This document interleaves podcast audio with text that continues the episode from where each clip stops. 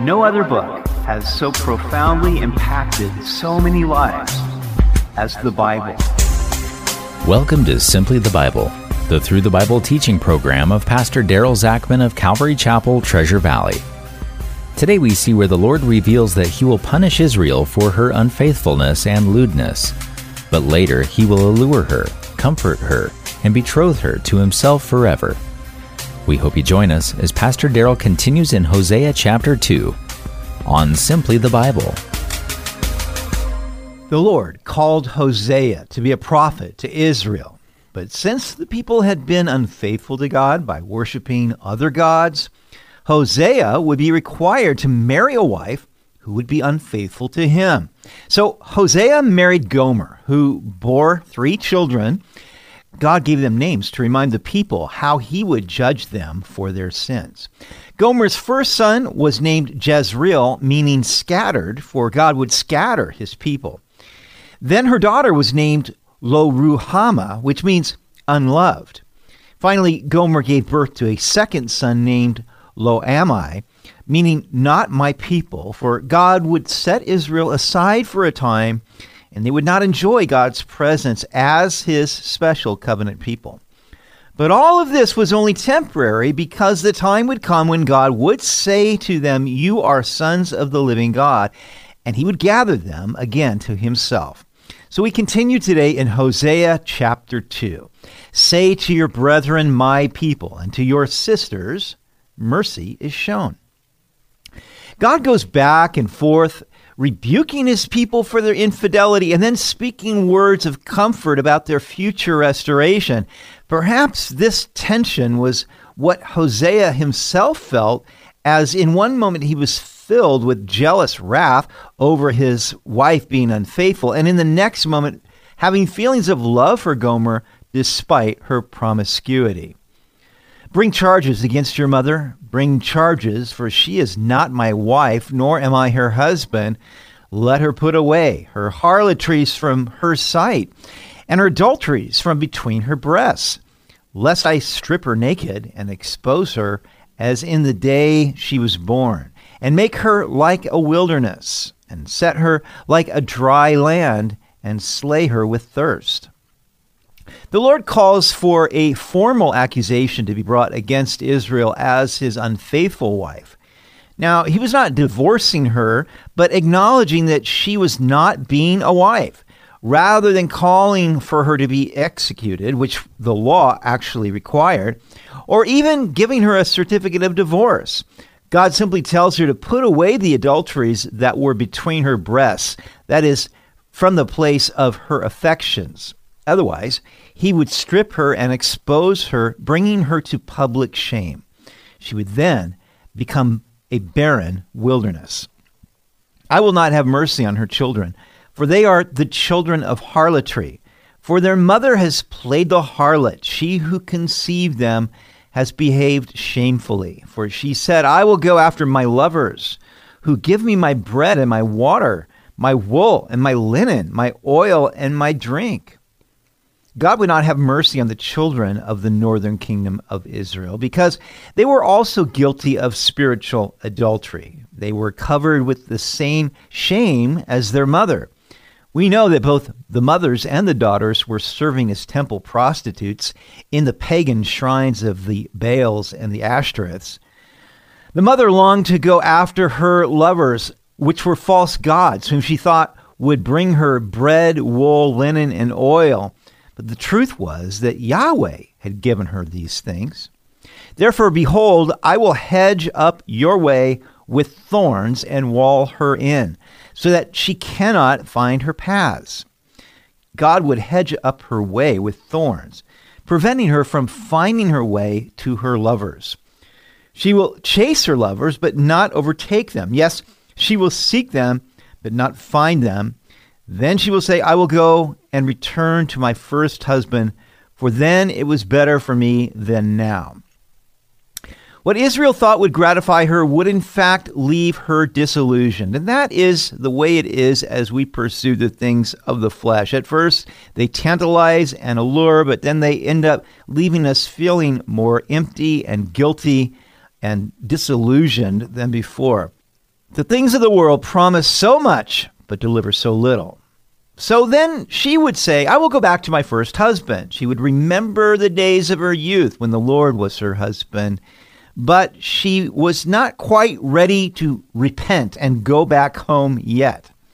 For she did not know that I gave her grain, new wine, and oil, and multiplied her silver and gold, which they prepared for Baal. Therefore I will return and take away my grain in its time, and my new wine in its season and will take back my wool and my linen, given to cover her nakedness. Now I will uncover her lewdness in the sight of her lovers, and no one shall deliver her from my hand. I will also cause all her mirth to cease, her feast days, her new moons, her Sabbaths, all her appointed feasts. So the grain, wine, and oil that Yahweh had provided for her, she prepared to worship Baal. The silver and gold that he gave her, she used to make her idols. Therefore, God would take back his grain, wine, wool, linen, and even her joyous feast days. Since she had uncovered herself for all of her lovers, God would now expose her lewdness, and her lovers would see her for who she really was. She would be spent, and they would no longer desire her. And I will destroy her vines and her fig trees, of which she has said, These are my wages that my lovers have given me, so I will make them a forest, and the beasts of the field shall eat them. I will punish her for the days of the Baals to which she burned incense. She decked herself with her earrings and jewelry and went after her lovers. But me she forgot, says the Lord.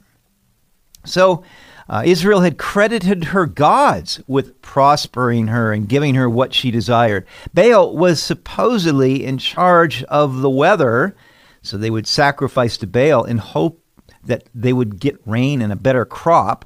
But of course, it was the Lord who had given them fruitful vines and trees and rain in its season. Therefore, God would punish them by sending beasts that would consume their produce. Therefore, behold, I will allure her, will bring her into the wilderness, and speak comfort to her. I will give her her vineyards from there, and the valley of Achor as a door of hope. She shall sing there, as in the days of her youth as in the day when she came up from the land of Egypt. Now, the Lord completely pivots here. Despite Israel's unfaithfulness, God would speak tenderly to her. Literally, he would draw her out to the wilderness and speak to her heart and allure her back to himself with comforting words. Achor means trouble. So, there in the valley of trouble, God would give her a door of hope and she would sing again, as she did when she was a young and faithful bride. Amazing love, amazing love of God. And God would restore her to that place that she had formerly known with him. And it shall be in that day, says the Lord, that you will call me my husband, and no longer call me my master, for I will take from her mouth the names of the Baals, and they shall be remembered by their name no more. So you know, there was a time when she had called him my master, meaning that he was like her boss, and she probably resented that. But instead, she would call him my husband, an endearing term. And she would no longer have the names of these other gods in her mouth. In that day I will make a covenant for them with the beasts of the field, with the birds of the air, and with the creeping things of the ground. Bow and sword of battle I will shatter from the earth to make them lie down safely. I will betroth you to me forever. Yes, I will betroth you to me in righteousness and justice, in loving kindness and mercy. I will betroth you to me in faithfulness, and you shall know the Lord.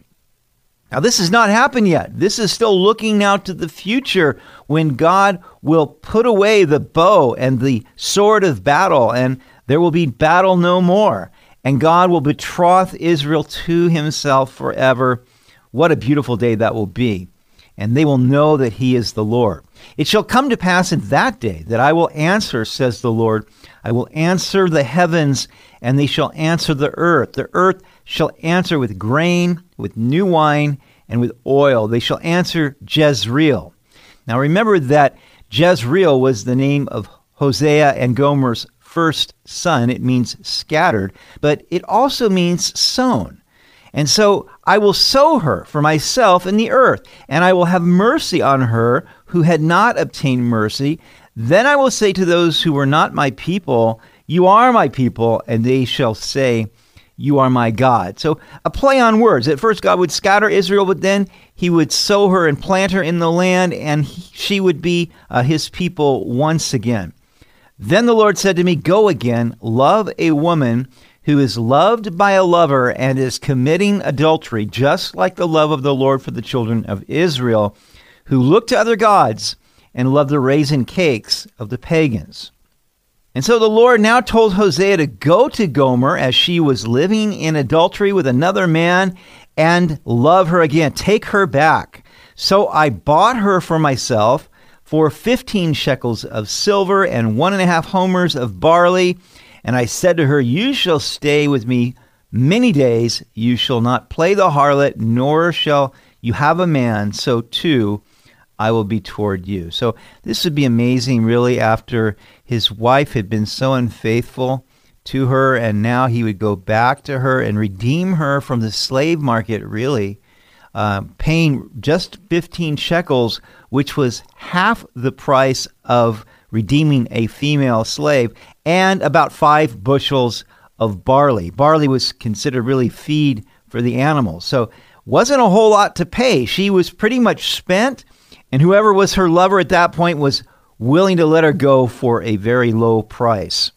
And Hosea would say to her, You're going to stay with me now for many days. You're not going to have any other lovers. And the Hebrew would indicate that he also would refrain from having sexual relations with her for a period of time. Verse 4 For the children of Israel shall abide many days without king or prince, without sacrifice or sacred pillar without ephod or teraphim.